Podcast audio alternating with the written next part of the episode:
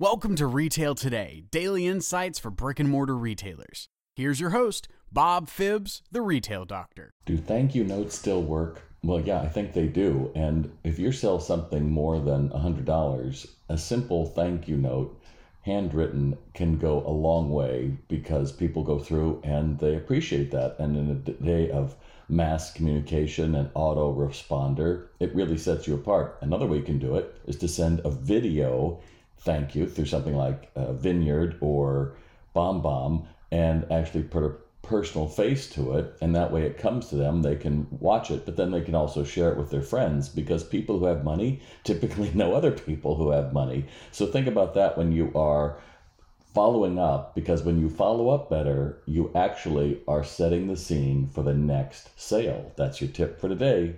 Talk to you tomorrow. Love what you heard on Retail Today?